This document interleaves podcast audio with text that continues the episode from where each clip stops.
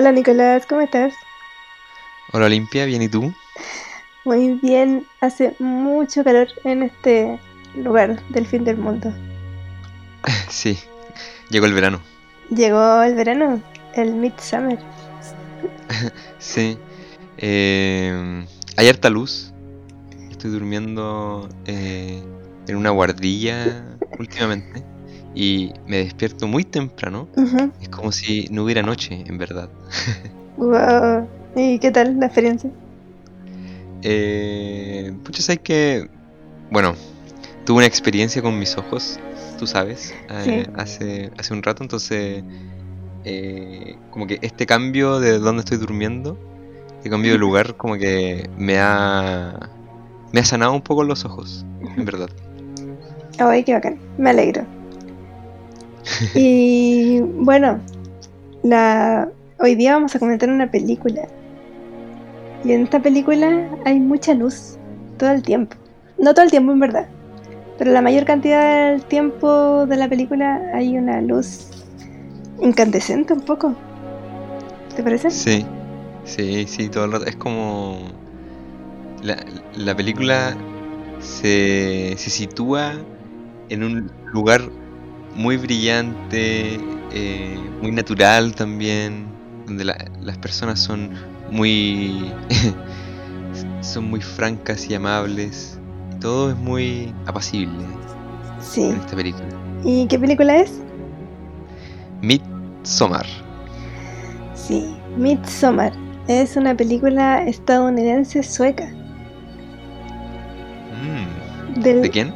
De el gran director Ari Aster. Ah, ¿de qué, cuál es su filmografía, Olimpia, para que me refresquen la, me- la memoria? Ya.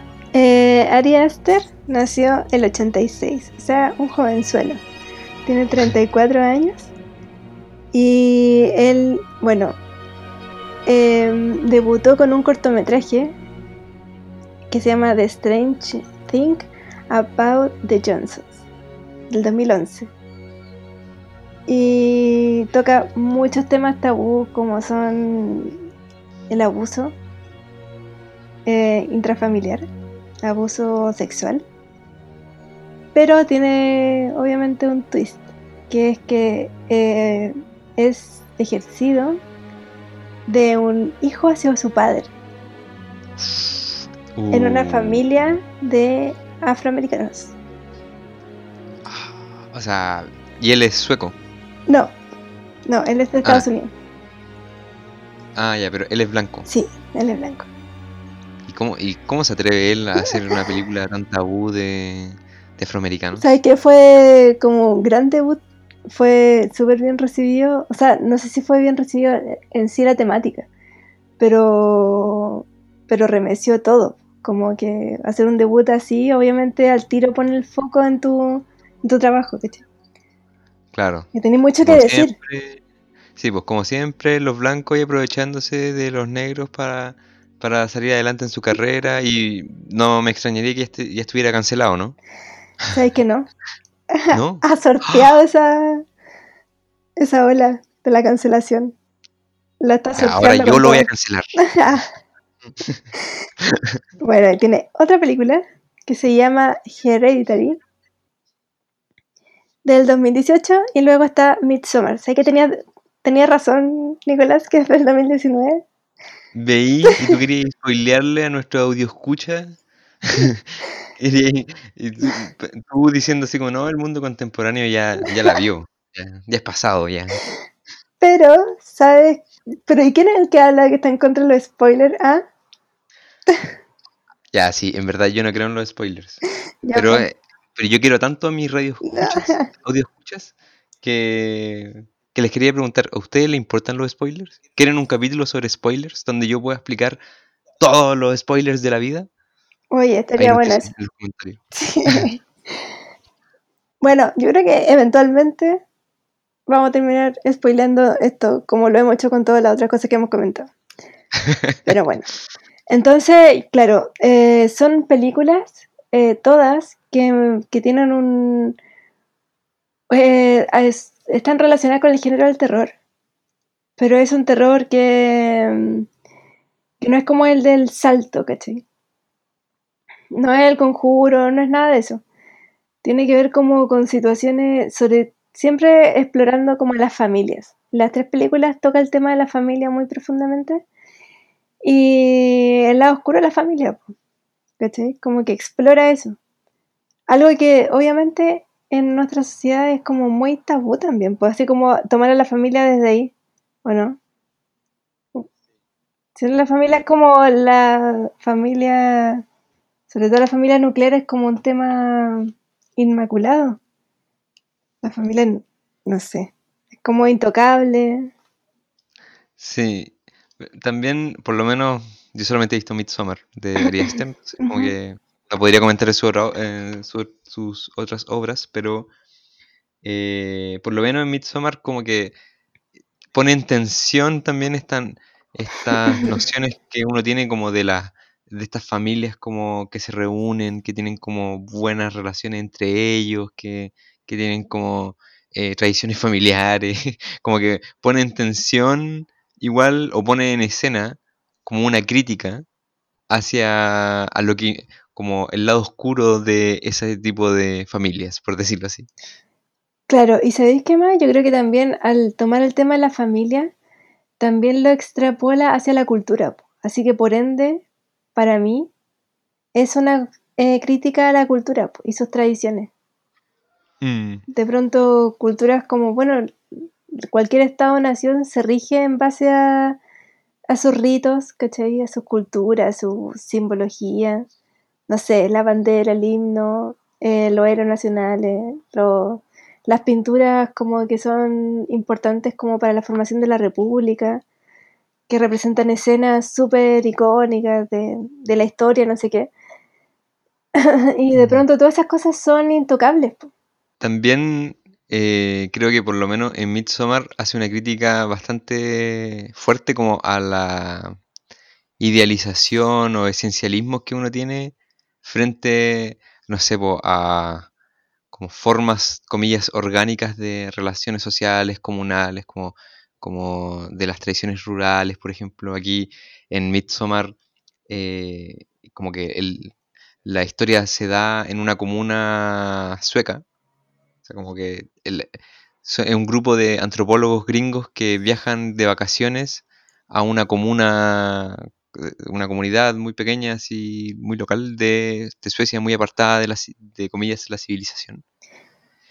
Y entonces como que hay como un contraste en- entre como Estados Unidos o el, como el mundo urbano moderno, ¿cachai? Que tiene como todas patologías sociales, suicidio, no sé, como malas relaciones sociales, eh, dependencia eh, a estupefacientes, no sé.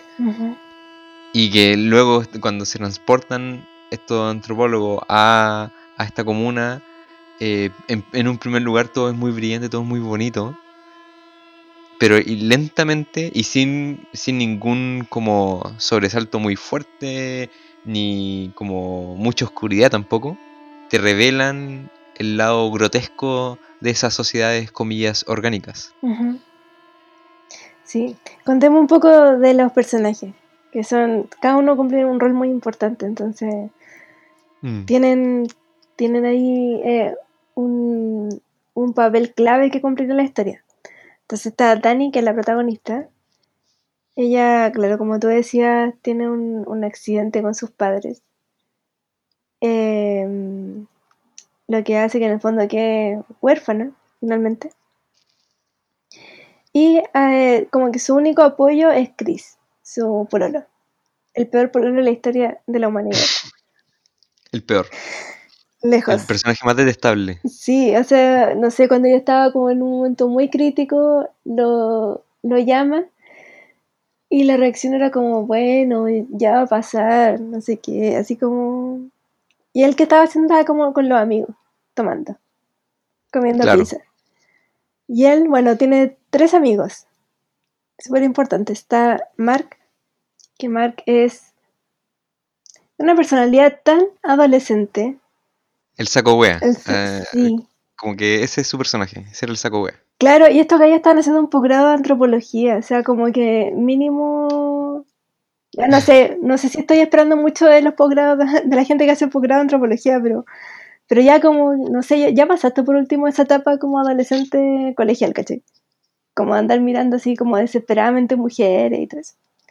Mark Ya, no. pero Mark, Mark no. Claro, y también está George.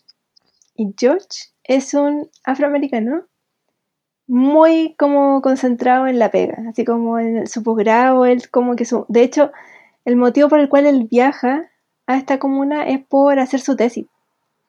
Mm. ¿Y qué lo lleva para allá? Pele. El, el sueco nativo, por Claro, decirlo así. el que está de intercambio. Pero tú sabes que el actor que hace a Pele realmente es sueco. Me tinca, tiene toda la cara. Sí. Igual bacán. O sea, sí. ajá.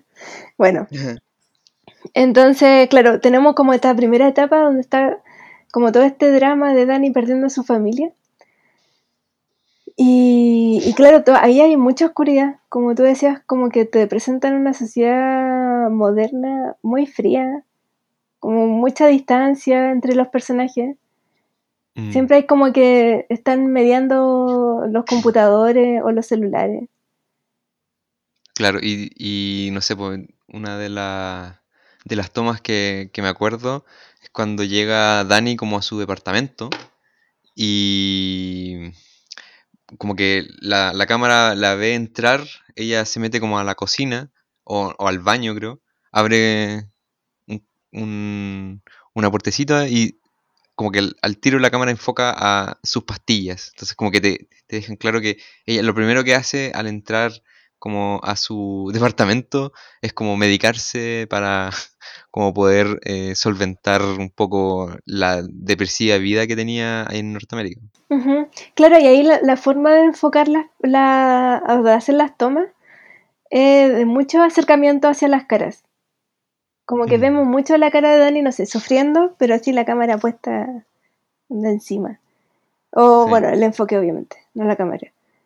Eh, y claro, y está- es como es invierno así, ya está nevando. Entonces ya llega el momento en que Pele los invita a, a este viaje y ella se entera en una fiesta. Claro, Que es súper incómoda esa parte porque ella está como, están todos parados conversando y de repente empiezan a hablar de como del, del, del viaje al que se van a ir y la cuestión y empiezan a hacerle preguntas a Pele y la cuestión y ella como queda mirando a Chris así como, ¿qué? ¿Qué está pasando? ¿Tú vas a ir? Y él, obviamente, durante toda la película se hace el weón. sí, po. Igual hay que decir que eh, como que ya eh, presentan al pololo de, de Dani ya así como chato de su relación con Dani. O sea, como que Sí, el- la primer- cuando, se, cuando lo presentan es que ella lo está llamando a él porque, porque tiene, está angustiada por una cosa que, como está preocupada por su hermana. Entonces, el, este weón como que le contesta y le trata de como, como bajar un poco la angustia, mientras tiene como a sus amigos como al lado, está como tomándose una chela como en un bar, y está Mark diciéndole como, weón, ¿cuándo, cuánto, tiempo más, ¿cuánto tiempo más vaya a aguantar a esta weona? Ni siquiera le gusta el sexo, no sé. no, y la respuesta de él era como, eh, ya, como, ¿qué pasa si me arrepiento? Como de patearla. Como, weón, ¿dónde están tu, tus convicciones? No sé. Las pelotas, ¿dónde están tus pelotas, maldito? Bueno, entonces él, bueno, tienen, también van al departamento, ella llega al departamento de ellos, donde ellos están como en un living, ¿te acuerdas de esa parte? Están como Mm. conversando, no sé, cada uno está como en la suya, en verdad. Y, y él le dice antes de que, bueno, ponte toca el citófono, y ella empieza a subir la escalera. Entonces les dice, ya, viene Dani, eh, la invité a- al viaje, pero ella no va a ir. Pero, y, y ellos como que, pero no entendían mucho. Y él le dice, bueno, eh, y para que sepan, como antes de que abra la puerta, le dice como, yo le dije que ustedes querían que ella fuera, y ella sí va a ir. Y abre la puerta. no puede ser así. Qué manera de enfrentar las cosas. Que hay una conversión súper curiosa entre Pele y Dani, porque eh, Mark se lleva a Chris, ¿cachai? Como a otra habitación. De, obviamente para apoyarlo, para decirle como, como chucha, hiciste esto. Porque Mark estaba, quería que este viaje a Suecia fuera eh, viaje para ir a culiarse suecas. Sí, pues era su viaje de sexo, drogas y- rock and roll. Sí. La cuestión es que eso, a mí me pareció súper curiosa como la actitud de Pele hacia Dani. Onda, era el único que, le- que la miraba y, y le sonreía.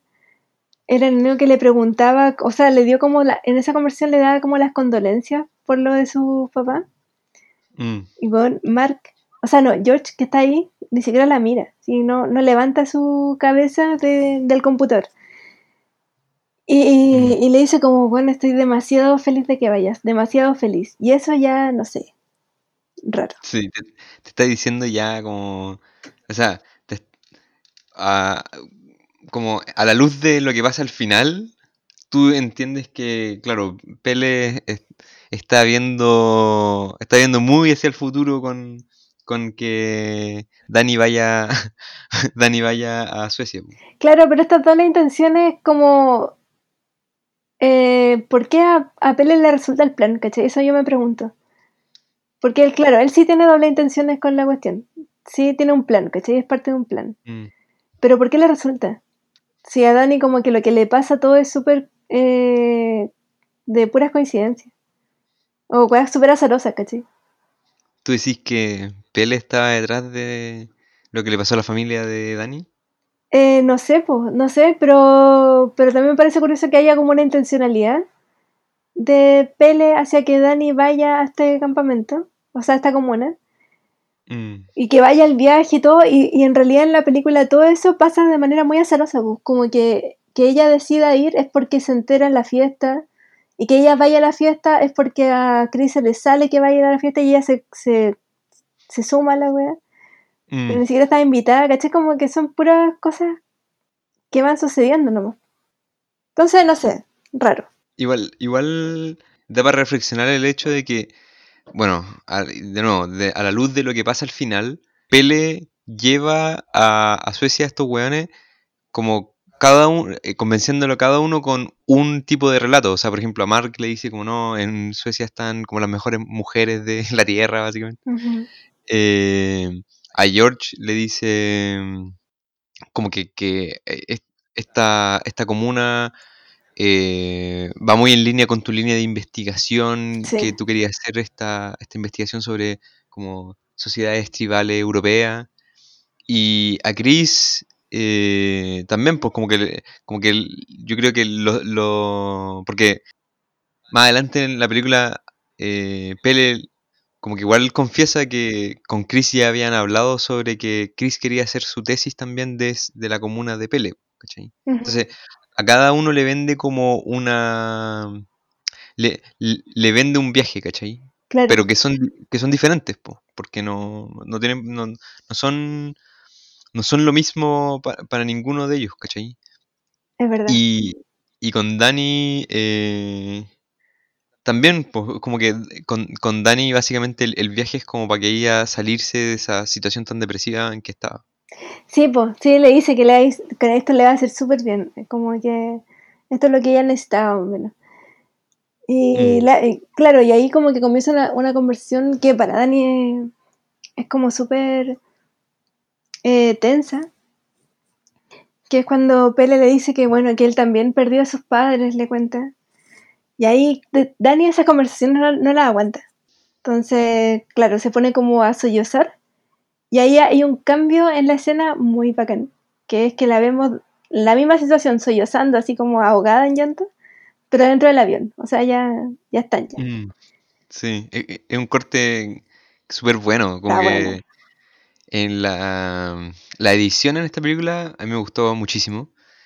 Y la actuación de, de Dani, que la actriz se llama Florence Pugh, Sí, Bueno, buenísimo. Como que cuan- cuando, ella está como...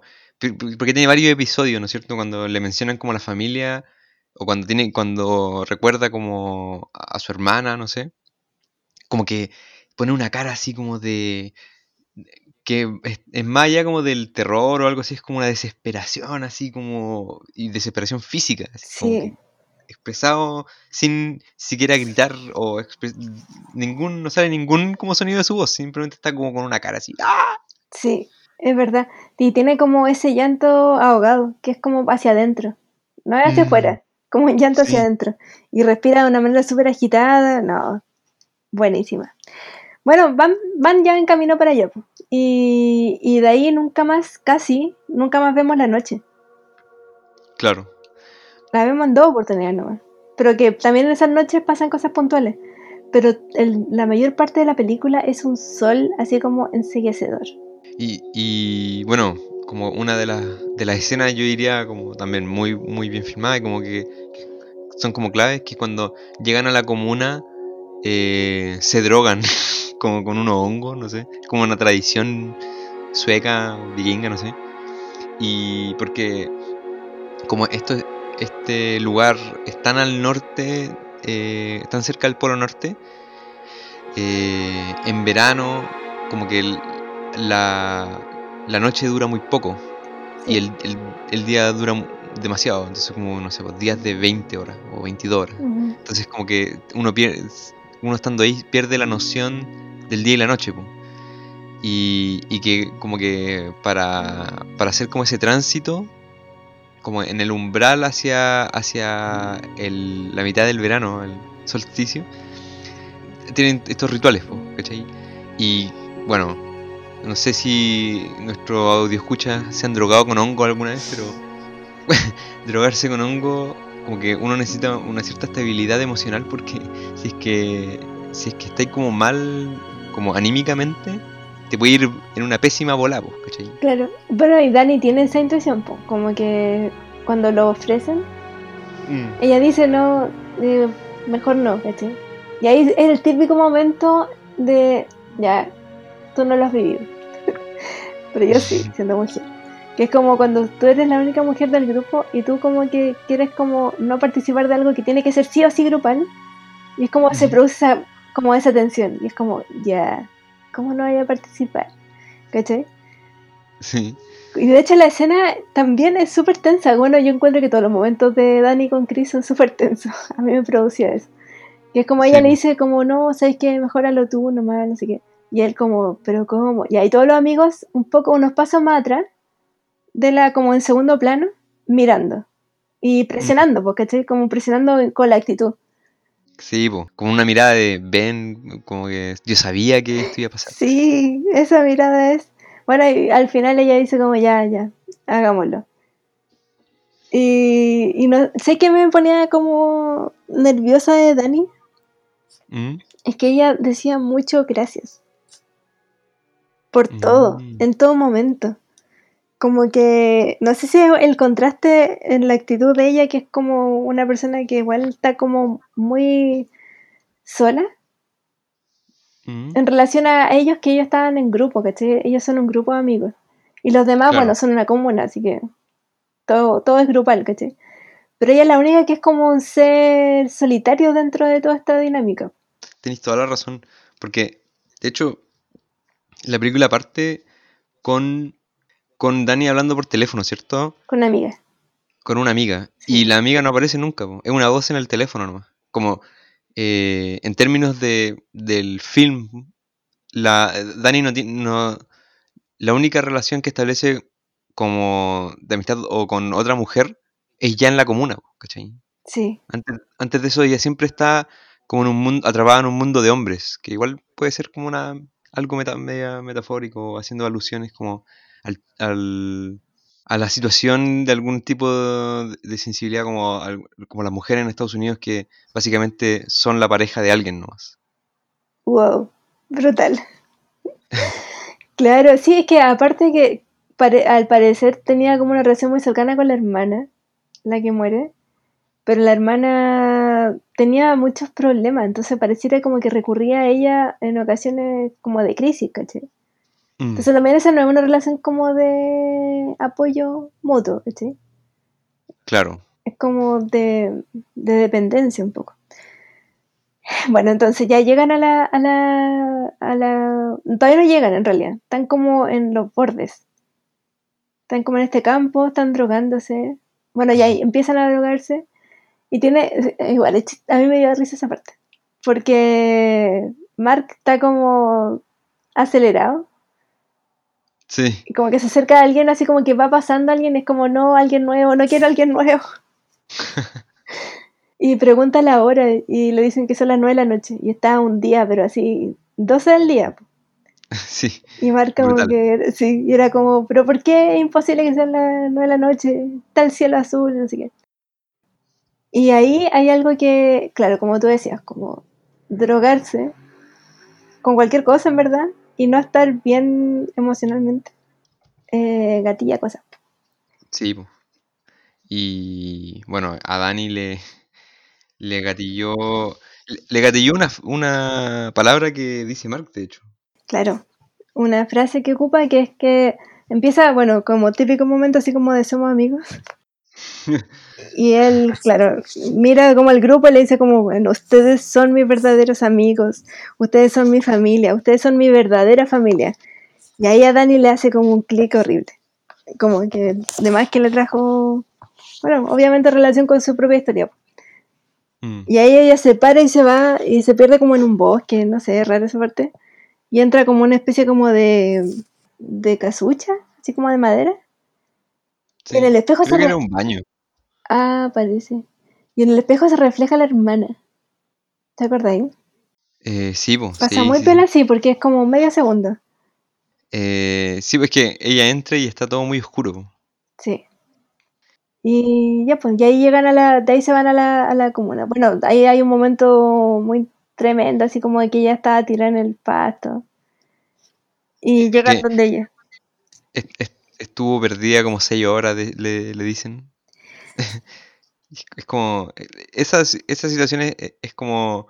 Como que no se preocupan por ella tampoco. O sea, ella desapareció caleta de rato. Y como que ya la encontraron y es como ya, oye, párate, ¿cachai? Vamos, Sí, vamos a la comuna. así. pero es que bueno, Mark y George, es, para ellos como que la ignoran. De hecho, ni la miran. Como que Mm. no existiera dentro del grupo, salvo cuando Dani está haciendo taos, ¿cachai? Claro. Una muy desagradable. Y, y luego pasa, como que, bueno, cuando se están drogando introducen a tres personajes que son importantes igual, Ah, que tienes son razón. el, el hermano de Pele y sus dos amigos. El hermano de Pele también estudió fuera de la comuna, pero él se fue a Inglaterra. Y de Inglaterra trajo a una pareja de amigos. Eh, no me acuerdo cómo, cuáles eran sus No, nombres, yo pero tampoco, pero que no eran muy importantes, salvo que, que era como una pareja que era el, el espejo contrario a, a lo que es Dani y Chris. Sí, po, sí, po. Y hay una. Eso lo muestra muy bien como la cámara y la actuación expresan muy bien lo que tú dices, porque hay una escena donde están como caminando como por la, por la comuna y esta pareja inglesa están como abrazados, como que se, se están como hablando de lo que, lo que quieren hacer y como que. Así como un- una relación y una conversación súper plácida versus eh, Danny y Chris que están como distantes, están como separados. De hecho, en la toma está Dani, la- esta pareja, y Chris. Así como. En el fondo, sí. Buena esa parte. y es, muy, es muy buena porque te, te expresa a través de como el lenguaje fílmico que, bueno, primero que nada, la relación de Dani y Chris es una mierda. Bueno, eso como que se viene expresando hace rato. Y esta otra pareja viene, viene siendo como, eh, claro, como tú dijiste, como el contrapunto, ¿cachai? Como la expresión de una de lo que sería como una buena pareja en este mundo. Claro, o dos buenos que quieren estar juntos. Como que Claro. lo otro era, no sé, una relación que, que ni ellos sabían por qué se sostenía. Claro. No, y, ¿y sabéis qué, en qué se expresa también? Mm. En el color de piel. Ah, Porque los londinenses ambos son morenos y tienen como una... Ya no sé cómo expresar esto sin ser... te van a cancelar. Sí. Pero, pero, pero ahí como que incluso está la diferencia ahí, pues, ¿caché? Mm, Como dos jóvenes como de un fenotipo similar y estos otros dos blancos rubios que también están expresando como ah, dos posiciones contrarias. Claro, no, no me he fijado, pero sí, ella, la, la mina de la, de la pareja londinense es como que se nota que tiene como. es- es- ella tiene como una familia, no sé, pues, pakistaní o india. Sí. Y él igual. Sí, y, y, y como que igual es interesante porque ellos son mucho más decididos eh, que Chris y Danny y los gringos en general. O sea, como que hay una parte que es brutal, que es como una- en una ceremonia como muy... que, que tensa mucho, como... em- eh, muy traumática como para sensibilidades, comillas, modernas, ¿cachai? Ver un, ri- una- un ritual que se sale como del, de la ética y la moral moderna. Y como que los gringos están ahí como estupefactos, así como, weón, qué chucha. En cambio, lo- los británicos, Ujú. eh, al tiro, así como, oye, pero weón, ¿cómo están haciendo esta weá, cachai? Nos vamos. Que, no, sí, al tiro, nos vamos. Nosotros no, no, pertene- no pertenecemos acá. Y, y como que se muestran, siempre tienen como una actitud como más... eh, tienen más presencia que los gringos. Los gringos son mucho más espectadores de lo que les pasa. Es verdad. Bueno, esa el- llegan entonces a la comuna. que quiero contar esta parte porque igual es entretenido como la primera, el primer encuentro que hay. Mm, Porque también digamos que en el fondo son culturas que se están encontrando de una manera súper bizarra. Todo dentro del escenario de las buenas intenciones, ¿cachai? Como que todo está disfrazado con esa. con esa. no sé, todos tienen ese ademán amable. Hay mucha risa, mucha bienvenida, así como con abrazos, besos. Mm. Eh, flores por montones. Y todo el mundo viste de blanco. Y en el fondo como que les dicen, bueno, menos mal que llegaron, estamos muy felices que llegaron. Y hay como esa eh, exageración en algo que en nuestro mundo es algo amable, que te digan cuando tú llegas a una casa de visita, y que te digan como, bueno, qué bacán que estáis acá, ¿cachai? Sí, sí. Es como bacán, como gracias por recibirme de esta manera, pero si te lo repiten mucho, igual es incómodo, ¿cachai? Y acá pasa eso. Claro. Como que esa intencionalidad de, de ser bueno anfitrión llega un momento en que te sobrepasa. A mí me ha pasado. Como ir a lugares en que es como que te quieren atender bien.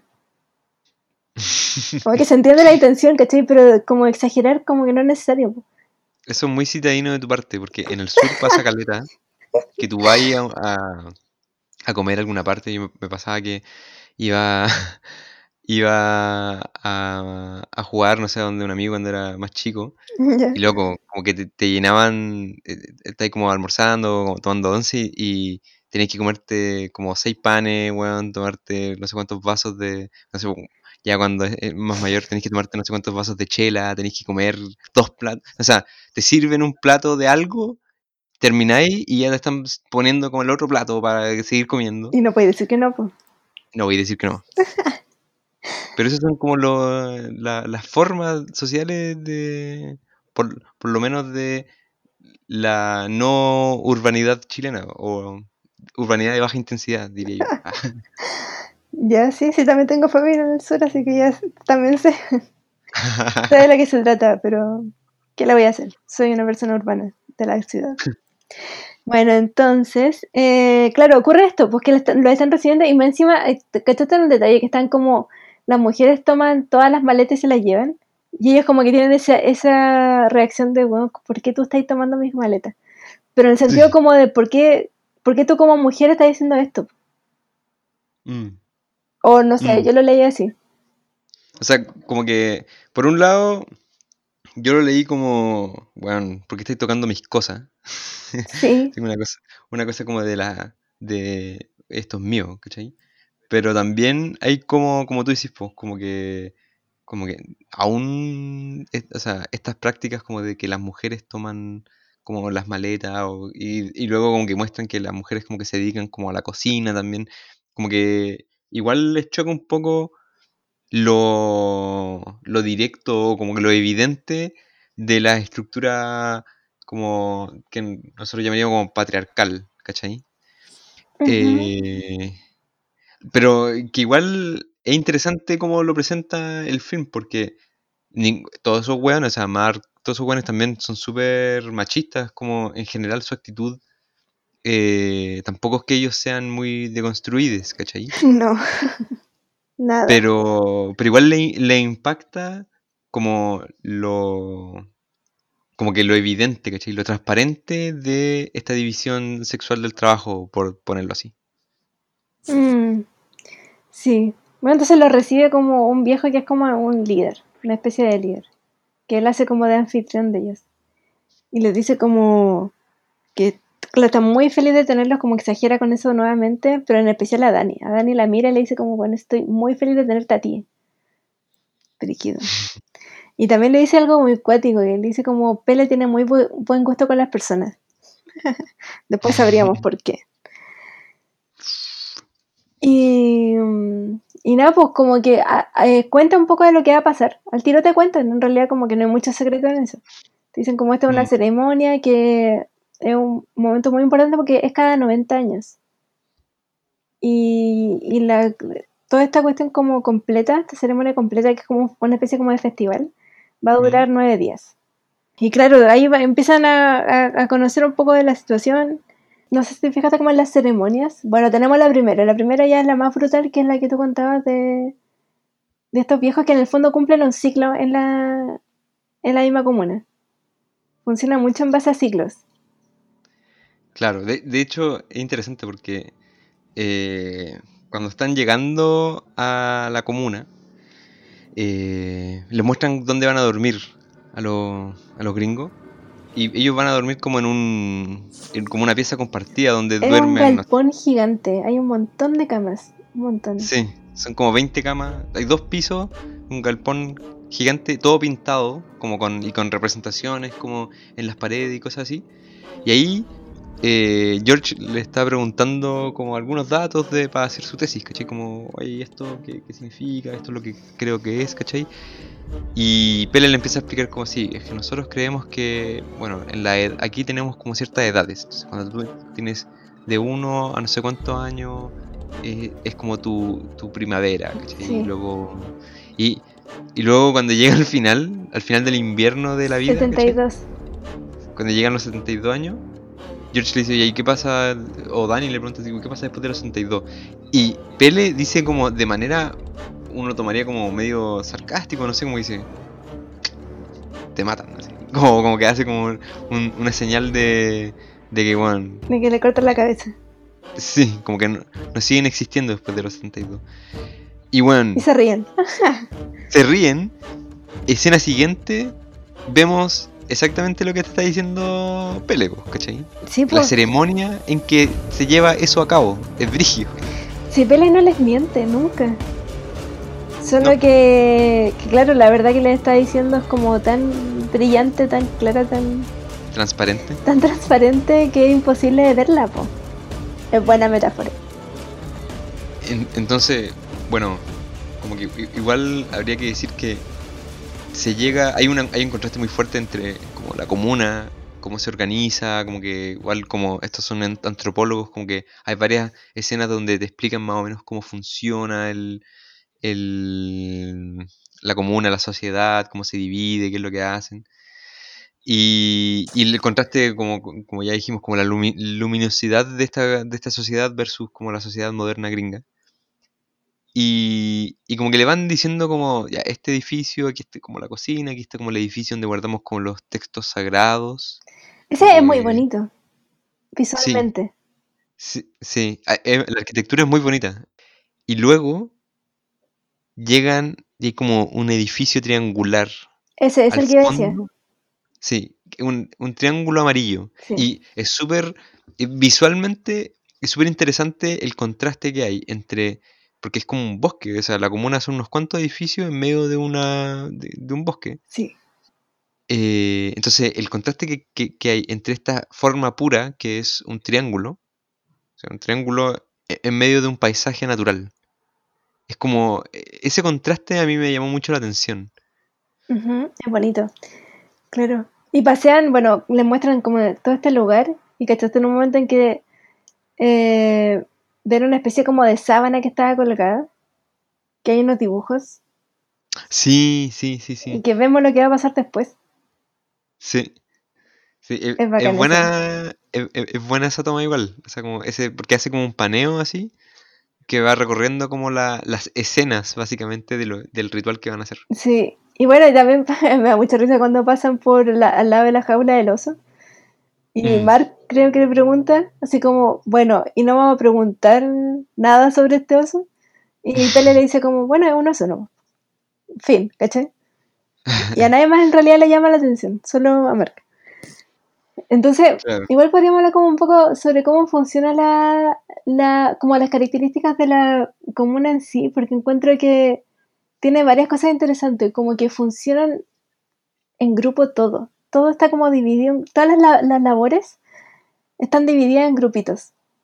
Mm, Y está, y es muy organizada, la cagó, es muy organizada, hay mucha colaboración, eh, cooperación también, y todos lo hacen como una forma súper eh, coordinada.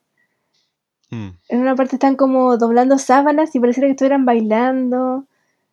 Hay una otra imagen de ellos, de las mujeres recogiendo flores, y van todas coordinadas, coordinadas también, caminando de espalda. Sí, sí, sí. Y, y, y claro, Y- como el contraste de nuevo, pues como entre este grupo que funciona de una manera súper disfuncional entre sí. Como Claro. que claro, son un grupo pero a la fuerza, porque en realidad Dani no es parte del grupo, ¿cachai? Como que se lo hacen saber siempre. Entonces Mm. está como, este grupo avanza de una manera como cuando van caminando por ahí, avanza de una manera que tú, ¿cachai? Que, que no hay onda, pues como que no hay una, ah, no- ellos no representan un grupo unificado. Claro. También yo llamaría la atención sobre cómo cuando comen. O sea, cuando- ese, Ah, sí. los momentos cuando comen. ¿Tú cachaste que están todos sentados y siempre se espera como al. como al. no sé si al, al loco más importante de A la, la mesa? cabecera.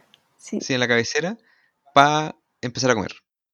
Sí, y todos comen lo mismo, como que no hay, hay cachado con- no sé, como que no hay platos grandes en algún lugar como para que ellos saquen. ¿Cach- ¿Cachaste Mm. eso?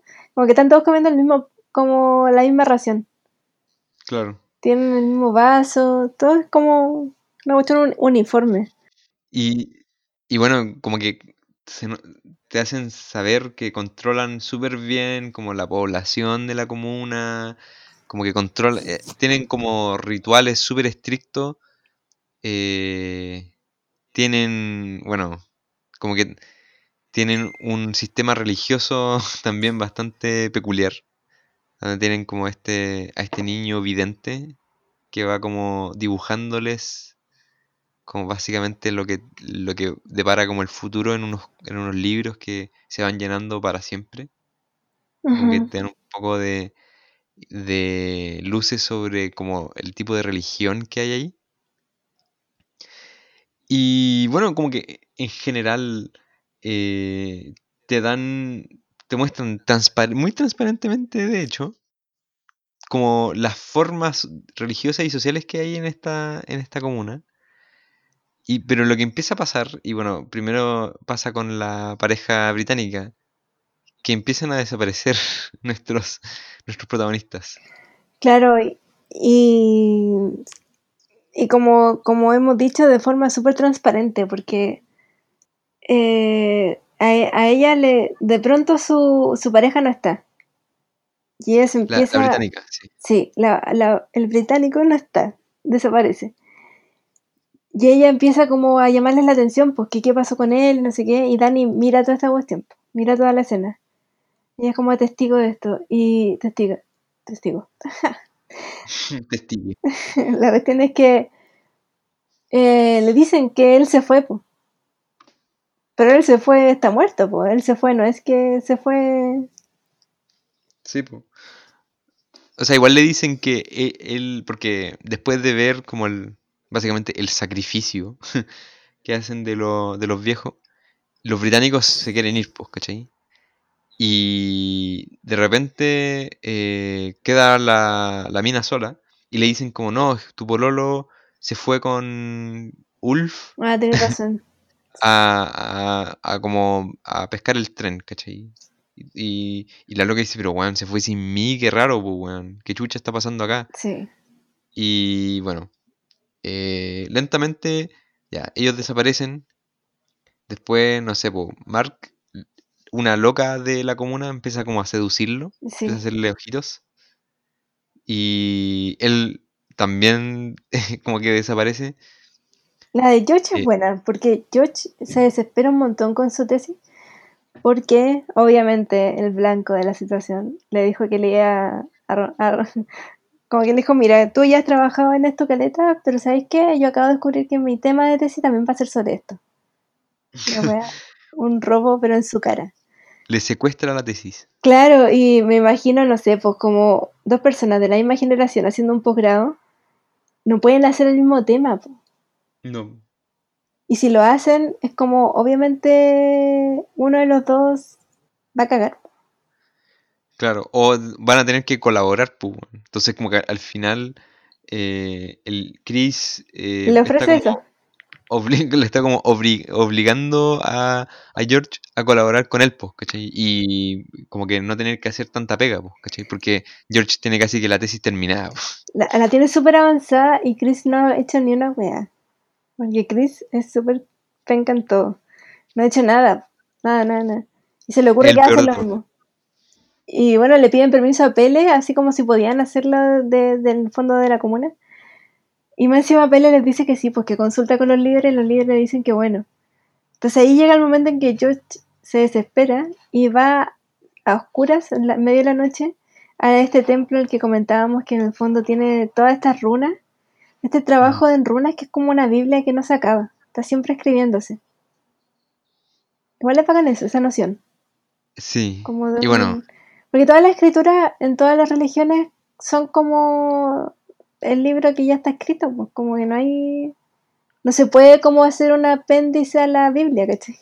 o sea, sí. Como que ahora no se puede hacer, No, pero en algún momento se pudo. sea, Claro, en algún como que- momento se pudo, pero no es como un continuo. Claro. Eh, pero igual es, es brigio porque el, eh, como que ese secuestro de la tesis que le hace Chris a George, como que Pele igual como que se mea a George porque dice como, puta, a mí Chris me dijo antes del viaje que quería hacer la tesis de esta weá. O sea, como que igual eh, Pele ahí metiendo como cizaña en la relación, eh, di- como diciendo como, bueno, si te, ten- si te tengo que dar permiso a ti, George, también le tengo que dar a Chris porque Chris me, me habló antes. po. Pero sé que era, es mentira eso. De más, po. Es mentira porque hay un momento en que cuando están antes de, antes de viajar y que Ujú. la cagada en esta, en esta fiesta, llegan a la casa Dani y Chris y ella le dice como, bueno, pero ¿cómo va a ir para allá y no me avisaste, no sé qué? Y él le dice, y ella le dice, bueno, ¿sabes qué más? Ya anda, porque te va a hacer súper bien y no sé qué. Y le dice, incluso puedes hacer tu tesis sobre eso. Y él le dice, ¿sabes qué? No tengo idea sobre qué voy a hacer la tesis. Y yo, le, yo creo que el güey no tenía idea de qué lo iba a hacer y que de pronto se encontró con esto y dijo como, ya, acá está la mano. Claro. Bueno, eh, a George también lo desaparecen. De una manera brígida, como un golpe Brutal. así como en la cabeza y no saben más de él. Porque para mí encima él está como, ya se mete a donde está como la Biblia y empieza como a, a sacarle fotos hasta como el libro sagrado. Sí. Y entra alguien por detrás y él mira para atrás y como que, como que se confunde al weón con Mark. Porque el weón tenía había- puesto la cara de Mark Había encima de olvidado cara. eso. La había olvidado por completo. Tienes razón, es que esa parte, bueno, ya, ya sé por qué la tenía olvidada. Qué brutal. Claro, entra un cuerpo con la, con la cara de Mark pegada, así como sobrepuesta Sí. sobre su cara. Oh, como Leatherface. Y, y bueno, al final queda solamente Danny y Chris. Y puta, weón, como que hasta a ese, a ese momento de la película, como que ya, toda la película es, mostrándote lo penca que es la relación que tienen estos dos. Y puta, en Chris no podéis confiar, no podéis confiar nada en él, ¿cachai? Claro. Y eh, bueno, la, en la comuna como que los líderes empiezan a hacer un escándalo porque desapareció un libro del Claro. templo. Y es muy gracioso porque eh, lo empiezan como a acusar a ellos, obvio. Y solamente queda Chris y Danny. Y Chris le dice, mira, Mark, imposible que yo lo haya hecho. Porque es un weón. y no está para esas cosas. Como que no le interesa, ¿cachai?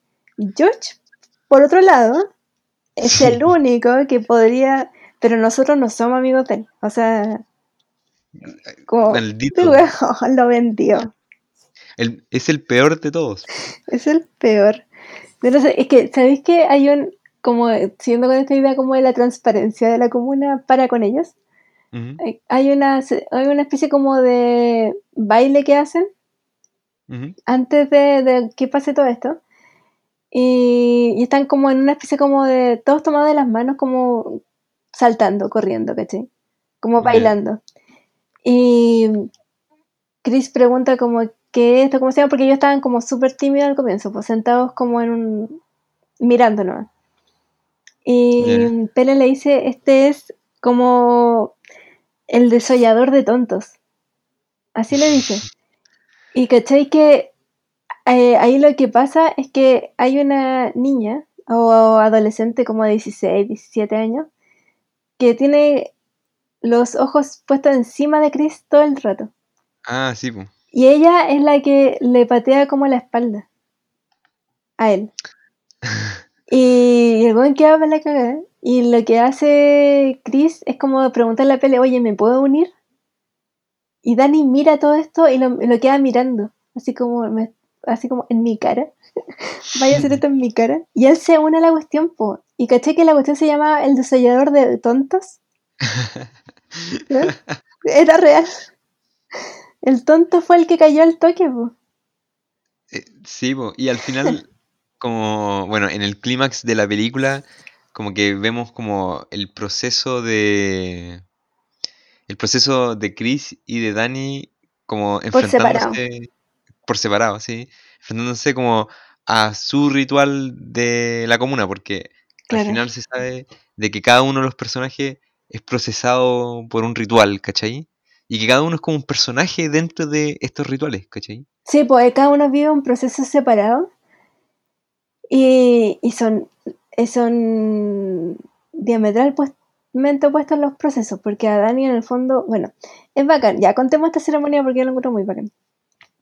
Que es cuando empiezan a hacer una ronda alrededor de un mástil como con forma de cruz lleno de flores. Sí. Y hay que Son decir las que mujeres. sí, hay que decir que cuando ellos llegan, Dani se fija que en la en una pared donde van a en esta galpón donde van a dormir está lleno de, de fotos. Y Pele le explica que esas fotos son de la eh, como reina de la primavera, ¿cachai? Son como fotos de, de mujeres que como que salieron reina de primavera en, en las festividades. Claro, la Entonces- reina del Midsommar en el fondo. Sebo, reina del Midsummer. Y entonces como que se da esa es- ese como ritual o esa como esa festividad como que la, la se da al, al final de la película, ¿cachai? Entonces como que Dani está en medio de este proceso de, ser- de porque ella obviamente sale reina de de Midsommar. Sí, es el noveno día, pero contemos cómo es. Ya, Qué sí, bacán. ya, bueno. Ya, la cuestión es que hacen como rondas. Todas las mujeres eh, bailan alrededor de esto. Y, pero antes les daban, obviamente, las drogas, po, porque esta cuestión corre la droga todo el rato para todos lados. Pura droga, ¿no? Pura droga. Y droga natural, sí. Nada sintético. Y bueno, la cuestión es que, claro, saltan y bailan y empiezan como a rondar esta, es- este palo con flores. Y, y claro, y ahí empieza a haber una transformación en el Dani, porque Dani se empieza como a, a reír como a carcajadas mucho. Mm. Le empieza como, empieza como a entrar en como en un éxtasis, que obviamente es producto de varias cosas, pues del mareo, de la droga y de estar entre puras mujeres. Como Mm. que, que todo esto funcionara como de forma tan grupal. eh, a ella como que me imagino, o es como la forma en que yo lo veo, le genera también esta sensación de, bueno, por fin estoy participando de algo en la que yo soy parte y estamos entre iguales. No tengo que Claro. pelear como por atención, en el caso como con Chris. Tampoco me ignoran, como el caso de los amigos. Y, y tampoco me abandonan, pues como que es lo que pasa con su hermana y su familia. Entonces, claro, esta cuestión empieza como ya a llenarla como de una efervescencia y uno lo empieza, lo ve mucho en su cara. Y hay un momento, claro, y todo se empieza, las imágenes se empiezan a distorsionar. digamos que ella ya está vestida a la usanza de la comuna. Ya le pusieron el vestido, tiene Sí. ya una corona de flores. Y, y es bacán un momento en que hay una de las amigas que le empieza como a hablar y le empieza a hablar en sueco. Ah, sí, po. Y ella le y- responde. sí, po, y, empiezan a hablar eh, como en sueco o, como en lenguas drogadas, pero, pero sí, sea como una comunicación ahí, eh, pero como que ella cacha que puede hablar en sueco y dice, oh, qué loco, weón". Sí, le dice como te entiendo. Sí. Qué bacán, igual esa parte, porque en el fondo es como dominar un lenguaje, o sea, ser parte del lenguaje de la comuna. Igual ya es ser parte de la comuna. Claro. Bueno, y mientras todo está pasando, todo, Sí. todo está pasando con Dani, la celebración, de hecho, ella luego tiene que como plantar como un pedazo de carne, o no, no sé, como un Claro, pero es cuando ya le eligen reina. Claro. Mientras está pasando eso, Chris, Claro, que es pura alegría. Esto es pura Claro. alegría y al, al el otro lado Chris está solo. está solo, lo drogan, o como que él se da cuenta que lo, que lo han drogado, y como que lo, lo- primero lo hacen pasar como, como una prueba, así, como que él, lo hacen pasar como a, un, a una casa como especial de como la líder de la, de la comunidad, y, y, le, y le dicen como, ¿qué intenciones tienes con, con la niña que, bueno, que le pateó la, la- la espalda en ese baile que, que mencionaste? Y Chris dice como, bueno, me dio como un vaso con, con miel, ¿no? O con un jugo, así. No dice nada más. Y, No, ya está perdido en el tiempo ese otro. sí, pues, y la cosa es que como que lo van pasando de como habitación en habitación hasta que llega como a un galpón. Y el weón entra como al galpón y se encuentra con, con esta escena igual, bien loca. Están como, como todas las mujeres que no están acompañando a Dani en su proceso como de reina de Midsommar, están desnudas como en un semicírculo y está la, la mina que, que le dio como el vaso de jugo y le había pateado la espalda en ese baile, también esperando que llegue él y que Todas desnudas. Claro. Sí, todas, desnudas, para encima la, las mujeres que están como en el semicírculo están como cantando así. Sí, qué extraño y qué incómodo. bueno, Y, eh, no, y, y pa- como para cerrar un poco la escena, bueno, eh, todo drogado y ya con, con esta escena enfrente suyo, como que eh, Chris no puede sino empezar a, a tener sexo con esta, con esta mina. Y bueno, cuando Dani termina de, de hacer como su ritual, como que ella pregunta así como, oye, ¿dónde está Chris? sí. Eh, porque está escuchando como unos ruidos que salen como de, del, del edificio, de un edificio. Sí, el- la amiga le dice, no, no vayas para allá. Sí, sí. Bueno, y va igual y ve esta escena, queda para la cagada, empieza a tener como su su ataque, ¿cachai? Como que es- esa como como llanto interior, como lo, Muy como profundo, sí. muy profundo. Y, a tener- y como que todo el grupo que la había acompañado en su trayecto hacia la coronación como reina de Midsommar, como que le empieza a ayudar a, como a respirar así, empieza a hacer como Pero antes todas gritan con ella. Como que cuando Ah, sí, sí, sí. todas gritan, están todas así como, imitan su llanto. Entonces si ella como que lo agita, todas ag- agitan el llanto. Y están llorando de verdad, pues. Como que lloran Mm. real, no es como vamos, vamos a acompañarte en esto, no, es como vamos a sentir lo mismo que tú. Claro. Y bueno, como que empiezan a coordinar como su su, su respiración así como como para bajarle para bajarle como la pena o como que para controlarle como el, el llanto a Dani y como se coordina como el canto que está teniendo en la escena como de sexo con, con este como control respiratorio. Ay, la Ya- escena buena. Sí. Y bueno, y cuando termina, cuando termina de tener sexo, Chris se da cuenta de lo que acaba de pasar, ¿cachai? Y sale corriendo del galpón en pelota. Claro, se le habrá acabado como el efecto de la droga. Yo creo. Puede ser porque en el momento de que ocurre todo aquello, eh, de Chris como que no entiende nada. Tiene una cara de No. perdido en el tiempo. Y obviamente ahí hubo una violación hacia Chris. Sí, sí, todo el rato. Bueno, Interesante. ¿Cuándo? Ya, una pregunta. ¿Cuándo habéis visto una violación hacia un hombre en el cine? no me acuerdo. Yo creo que yo nunca.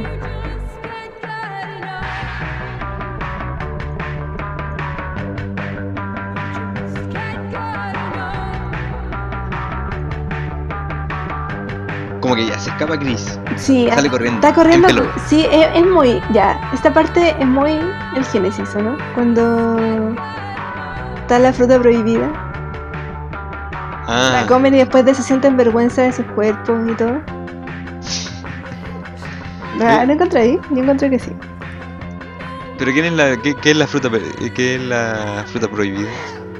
Eh, no, no sé si hay una fruta prohibida.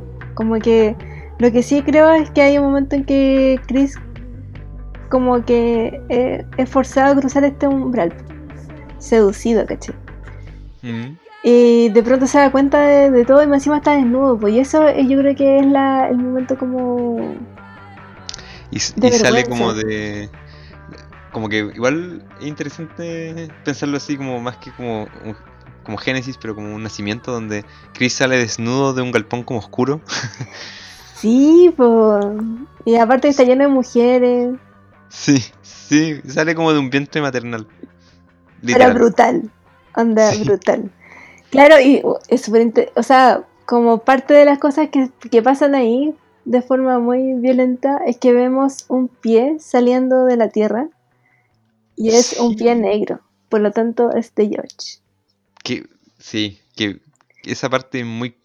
justo esa parte del jardín que Pele estaba eh, cuidando en alguna otra escena. Sí, ahí está George enterrado boca abajo y luego entra así como de forma desesperada a cualquier, a cualquier lado. Y entra a una, también a una especie como de galpón pequeño. Y ahí hay una escena que yo no pude ver. ¿No la viste? De nuevo. No, O sea, como no la vi. Pero tú sí. Yo la vi. Cuéntanos. ¿Qué pasa ahí? ya, voy a ser muy gráfico. Ah, Voy a ser lo más gráfico posible. Entra Chris.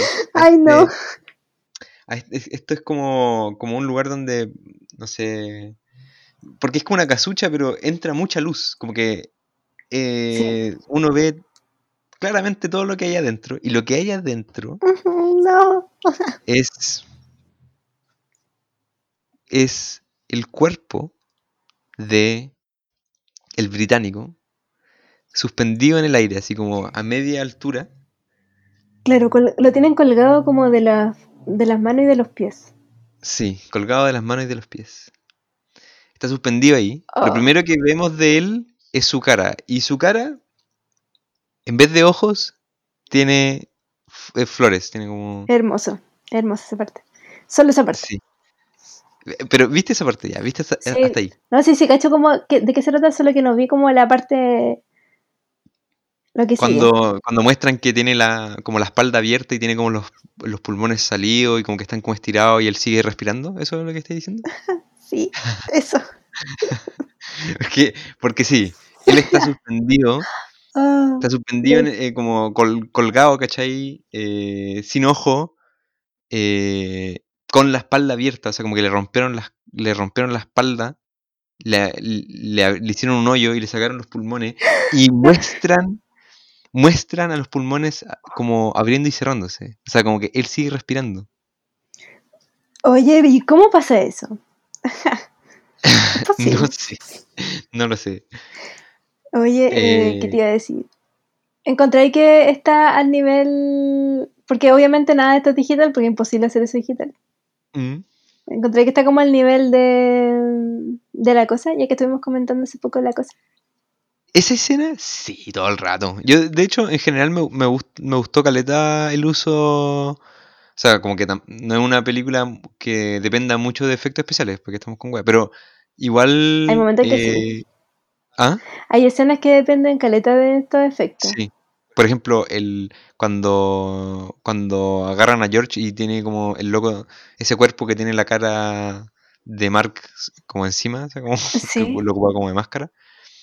Y bueno, es- el- esta escena es súper brutal, la, la del cuerpo suspendido y con los eh, como pulmones salidos. Mm, Y, y de hecho, bueno, tú veías esa weá que hay el pico y eh, Chris también está pa'l hoyo, llegan eh, como weones de la comuna le- y le, pegan y el weón cae, cae al suelo como inconsciente. Y luego pasa, quizá yo diría que el, lo el momento más clave de la película, ¿Cuál? que es que ya, se da como, vimos toda esta ceremonia, ¿cierto? que es como el clímax, como digamos, eh, como espectacular y, y como, digamos, como de eh, lo más potente hacia los sentidos, ¿cachai? Tú veis como varias cosas que, que te perturban a, a nivel como sensorial, pero luego vemos como, yo diría que algo igual de brutal a nivel simbólico, que es que, ya, eligieron de reina a, a Dani. Y luego te dicen que, cuál, cómo termina este ritual. Y dicen que tienen, van a sacrificar gente. A cuatro. A cuatro personas. Tienen, tienen que sacrificarlas. Y que eh, No sé, Dani. ya no estoy segura si eran cuatro. En verdad. bueno, pero no sé. Es un número, eh, hay un número de gente que tienen que sacrificar. Y Dani tiene que elegir a dos. O sea, como que ella como reina le toca, así como por, por tradición, eh, elegir a dos personas. Sí. Y, y No, para mí no, no, no. Ya, acá lo confirmé. Ya. Eh, ya, se divide así. Son cuatro víctimas que son miembros de la secta. Que en el fondo Ya. ya están los ancianos que están sacrificados. Y hay dos voluntarios. Y Ya. Dani, como reina de Mayo, tiene el poder de elegir a la novena y última víctima. Porque Ah, hay- ya, ya. ¿cachai? Y ahí hay dos opciones. Christian o un aldeano, aldeano cualquiera que nunca hemos visto. Esas son las opciones. Ya, sí. Entonces, como que. Y esta, esta escena es como. Como que Dani, la líder de, de la comunidad, y otro como de. como el, el viejo. como líder religioso, no sé, como el- eh, están como en una plataforma, ¿cachai? Y Dani está sentada y está como con un vestido de flores, pues, ¿cachai? Es que es más que un vestido, o sea, está cubierta, se le ve la pura cabeza, de hecho. Que, sí, po, hasta el cuello y con una corona brígida de, de flores. Y claro, pues, bueno, después de haber visto todo, como que hace, se reveló todo lo que, lo que había en la comuna, todo lo brutal que era. Y Chris, como que está como en una silla de ruedas, ¿cachai? Y está, Como que se pal- nota, está muy... Ya, Chris ya no es el personaje que vimos anteriormente. no, po, como que no se puede mover, según yo. Cambió, pero así radical, radicalmente. Sí. Y bueno, obviamente Dani elige a Chris porque es el peor de todos. Y se da esta escena donde este edificio triangular que mencionamos hace como media hora atrás, eh, que a todo esto Pele había dicho que a, a ese edificio no se podía ir porque era muy especial, Sí. Como que lo empiezan a llenar con los cuerpos o los cuerpos como... hechos- Embalsamado, claro, embalsamados, eso como, como taxi con de, paja. Sí, sí, como rellenados con paja. De todas las, de todos los, no sé, por los británicos y los gringos. Y, tam- y el ya, ya Chris, que es como el weón que eligen para el, el último sacrificio, lo que hacen es que lo meten, o sea, porque lo, lo meten dentro del cadáver del oso. Vivo. Vivo, sí, po. Sí. Eh, Chris no se puede mover y como que lo, lo ponen como si fuera como un como un traje así, como como, se pone el traje. Sí, Claro, y la cabeza le sale como por la boca. El, el, el oso tiene la boca abierta. Y ahí está la cara de Chris. Y Chris mira todo así como una- con una cara de terror. sí, sí. Y bueno, y dos de los de los aldeanos eh, también lo, meten como todos estos cuerpos embalsamados, como dijiste, meten al, a Chris Oso en medio de la weá y, y los dos los dos aldeanos que sacrifican Claro. eh, se meten ahí y como que eh, todo en, como en un en son muy religioso, o sea, como que todo muy solemne, todo muy, Muy como solemne. tranquilo, calmado. Sí. Y como que cuando meten a los dos, a estos dos weones de la aldea, como para ser sacrificados, como que le, le ponen como un ungüento en la boca, así le dicen como que los dioses, no sé qué weá, así como que No, vamos a ir otro lado. sí, le dicen como que ellos están vivos y no están amarrados ni nada. Mm, Porque son sí, po. voluntarios, po. entonces no hay para qué. Pero lo que les dicen es como que este bre- brebaje que les dan es para que no sientan dolor. Sí, sí. Y es mentira. Claro, y, y la cosa es que cierran el edificio y lo, y lo queman.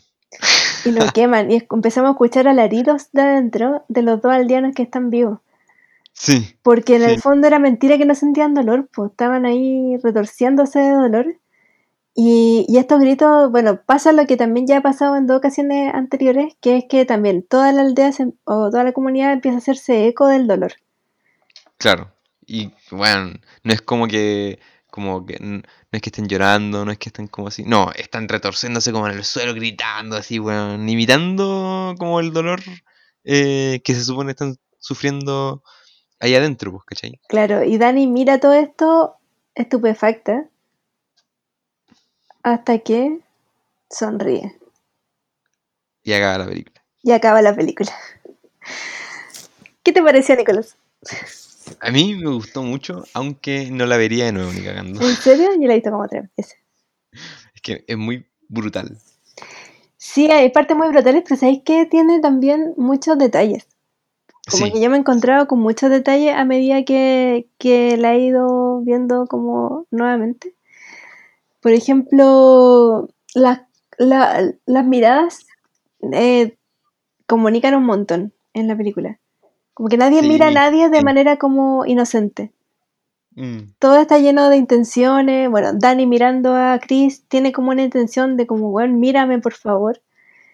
Eh, la misma mirada esquiva de Chris también es como, te dice mucho de su actitud hacia ella.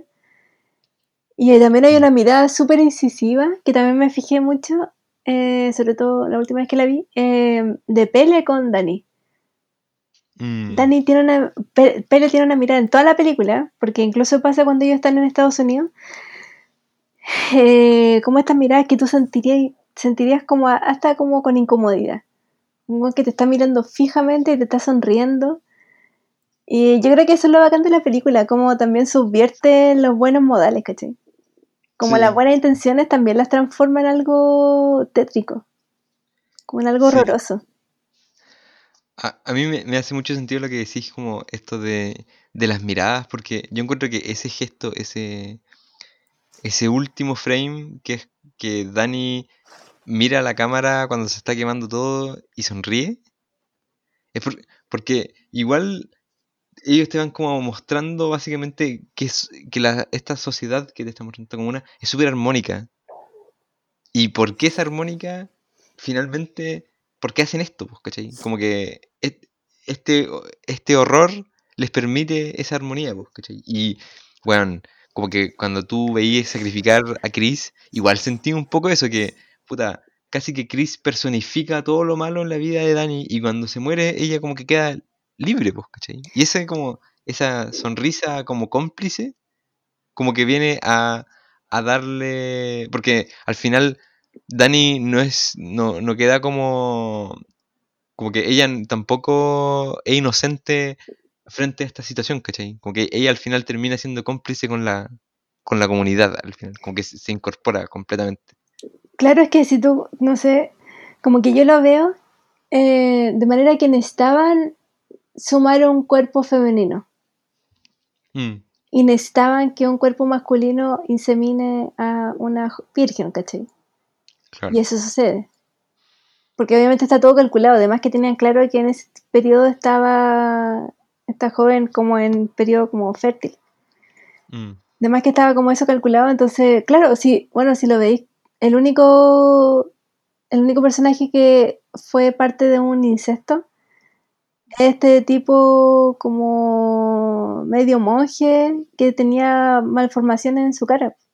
claro, sí, po. Y que igual lo, lo planifican, pues. Sí, pues también está el planificado, entonces, claro, necesitan también que haya eh, intromisión externa, pero esta intromisión tiene que estar bajo control, por lo tanto siempre tiene que ir de la mano de que el, los buenos que van para afuera traigan a estos personajes. Mm, Y, y no sé, me, me da la sensación como de que a Dani la, la incluyen y Dani como que es asimilada por el grupo. Voluntaria o involuntariamente, ahí como que es difícil descubrirlo porque obviamente ella está en una situación de vulnerabilidad muy fuerte.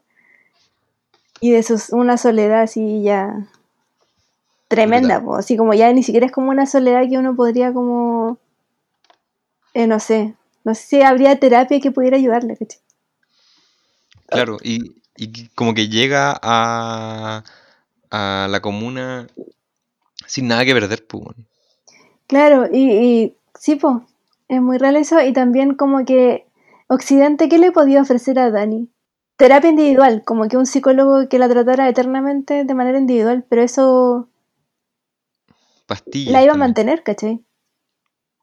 Igual hay una cosa como con las drogas. Sí, Porque, porque claro, como que al tiro pensé como, ¿qué le, qué le ofrecería como, cuál sería como el tratamiento como en Gringolandia? Cómprate un antidepresivo, ¿cachai? ujú, Y aquí como que las drogas cumplen una función más ritual que como la- el, lo sano o como el sanar en, en la comunidad pasa mucho por la, por la interacción social, sobre todo, ¿cachai? sí, ¿verdad? Y ahí como, bueno, entonces Dani es asimilada por el grupo, que es lo contrario a lo que sucede con Chris, porque Chris, a pesar de ser utilizado de la manera más brutal, sigue siendo como el outsider, po, como que Mm. sigue siendo el one de afuera, como que nunca es, es abrazado por la comunidad de ninguna manera. De hecho, él ve cuando corona a Dani y ella lo mira y el one está como mirando para otro lado, así como... Es muy penca, Mm. Chris, como peor pololo de la historia. Sí, pues, pero tenía que ser el peor, pues. Igual funciona bien esa parte como de la película, que como que tú le encontrás mucha razón a que como en su sacrificio, igual es como que, ah, sí, po, como que lo ponen en el oso y te explican que ese personaje, el del oso, es como el mal que se quiere conjurar con este ritual, ¿cachai? Y como que le cae, weón, como anillo el dedo el papel a Chris, po. Sí, todo el rato. Y también a, a los otros personajes, pues a Mark y a George. Que George, Mm. claro, claro que no tenía malas intenciones, pero igual iba, iba en una parada como investigativa que en el fondo iba, a saca- iba a sacar para afuera muchas cosas del íntimas, ¿cachai? Como Mm. desde la primera ceremonia para adelante, todo era como, bueno, esto no se puede saber afuera. Porque obviamente, va, ¿qué va a pasar? ¿Va a llegar prensa? ¿O va a llegar la policía? Como que pueden pasar muchas cosas malas, entre comillas, para la propia comunidad, para su propia subsistencia. Entonces Mark, desde la inocencia, igual cumplía un, un rol que podía traer el caos. Claro, yo igual voy a aquí ser como, no sé, polémico. Ah, Pero sí, a, esa comunidad había que civilizarla igual, como que, weón, bárbaros culeados, qué chucha. Que- igual es interesante que ese, que ese papel lo cumpla como una comunidad en el primer mundo de blancos. ¿o no? sí, sí, sí, igual es, es- es interesante que, o sea, porque no cae como en el estereotipo, no sé, pues de los caníbales africanos que, que sacrifican gente, o los aztecas, ¿cachai? No, aquí son, weón, nórdicos, ¿cachai? La gente más blanca de la tierra. Y la gente más como civilizada, como que sus sociedades supone que funcionan, pero así de manera como reloj. Así, unas Sí, po. perfectas. Qué bacán. Sí. Eh, pero igual como que uno se da cuenta igual como que tampoco hay una idealización de... Bueno, no hay una idealización de, la comuna tampoco, ¿cachai? Como que No, para pasan, pasan cosas que como que igual tienen... Hay, hay actitudes que... Hay un control social muy fuerte, como la autoridad y los ritos son muy cuáticos. Y que es como el precio que pagan que paga la, la comunidad por tener esta, esta como bienestar como social, básicamente. Sí. Es que bueno, igual todas las sociedades de alguna manera, ya no todas, pero sociedades sobre todo como indígenas, recurren igual a eso. Sí, sí. Como que hay una manera que tenéis que tener como de controlar esta cuestión porque los recursos no, no van a dar infinito. Claro, o sea, y aquí entra como. Como que hay un, hay un control como de, del excedente, como de. Como que se. El sacrificio es funcional a la estabilidad de la, de la comunidad, ¿cachai? Como que siempre se está cuidando como esa, esa estabilidad, ese. Y el, sacrificio, por muy como bárbaro que, que pueda verse, ¿cachai? Por muy. Es algo súper racional. Como que. Claro, pues, como que el- la comunidad se mantiene en pie o se mantiene tan bien, ¿cachai? Y todo funciona tan bien porque está, está todo bien calculado, todo bien medido, ¿cachai? Sí. Eh, versus, no sé, pues, en la sociedad como capitalista neoliberal que, weón, la weá se basa en que no hay orden social, que todo está desmedido, todo está descarrileado, ¿cachai? Y que como que el, el- la- no existe estabilidad. De hecho, mientras menos estabilidad, mejor así. Ujú. Sí, pues también es como eso de esas sociedades como que se pretenden, no la de la película, sino como las nuestras, que se pretenden como poner desde el lado de la multiculturalidad. Y ahí Claro. entran como un montón de conflictos que no se saben conducir, porque no, no te tratáis como desde una posición de iguales. Hay Claro. siempre como esta jerarquía donde está el Estado por sobre ciertos pueblos y los reconocimientos se hacen pero de manera parcial.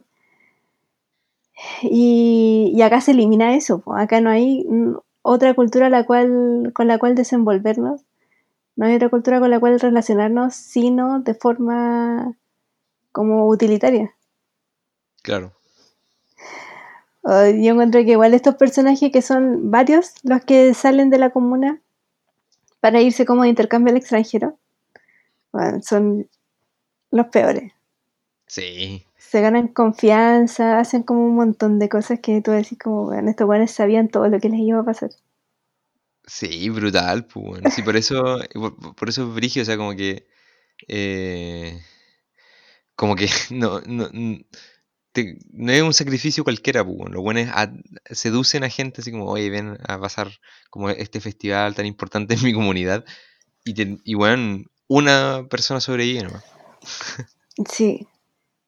Y, y están todos en esa, pues como que todos están buscando gente. Mm. Así que no confíen en los suecos, nunca. Y en los hippies, weón. Sí, en los hippies también, nunca hay que confiar en los hippies. ¿Qué pasa en esas? co- Porque, bueno, acá igual hay como una, en Chile, igual hay como unas hippies. ¿No te acordáis Antares de...? de la luz, pues, bueno. ¿Ah? Ah, Antares de la luz. Sí. Pero ¿no te acordáis de una que quedó la embarrada porque era como una, como una así como de gente muy cuica? Que creo que vivían en Pirque. Y, y tenían como, bueno, había como una chica que era, no sé, ponte profesora, y tuvo su parto ahí mismo, y no la quisieron llevar al hospital, y, la, y ella como que empezó a tener problemas en el parto, y se negaron a llevarla, entonces ella murió. Y como que la solución fue enterrarla ahí mismo y no avisarle a la familia. Bueno, muy Midsommar. Igual, bueno, en Chile también existe como una comunidad, eh, como también, como en, aquí- como en el sur, como medio de, de alemanes, igual tenían como, eran súper estrictos, bien disciplinados, Oh, me hacían varias cosas. Eh, tenían un nombre bonito, se llama Dignidad, no sé si hayas escuchado de es como una colonia. Oh, Dios. Con una dignidad. ¿Cómo olvidarlo? Ah, igual me recuerdo mucho eso. El control, sobre todo. Virígido, weón. Rígido. Bueno, este ha sido un capítulo bastante largo, Sí. eh, pero Midsommar es una muy buena película, muy recomendable. Sí, muy Eh, recomendable. Y por favor, Ari Aster, sácate una película nueva. Que tu carrera va viento en popa. Eres demasiado joven, tienes mucho que darnos. Pero por eso no hay que apresurarlo igual si esta película salió el año pasado. Ya, sí. para ti ya, es- ya mucho pasado, al parecer. Bueno, Hereditary es del 2018, entonces hay fe. Hay fe en que saque algo. Ya 2020 no, porque pandemia, entonces 2021. Que es como pandemia, pero ya. Ya estamos en esto. Bueno, estoy bastante cansado, así que este es el fin. Este ha sido Sí, Pum Podcast. Hasta luego. hasta luego.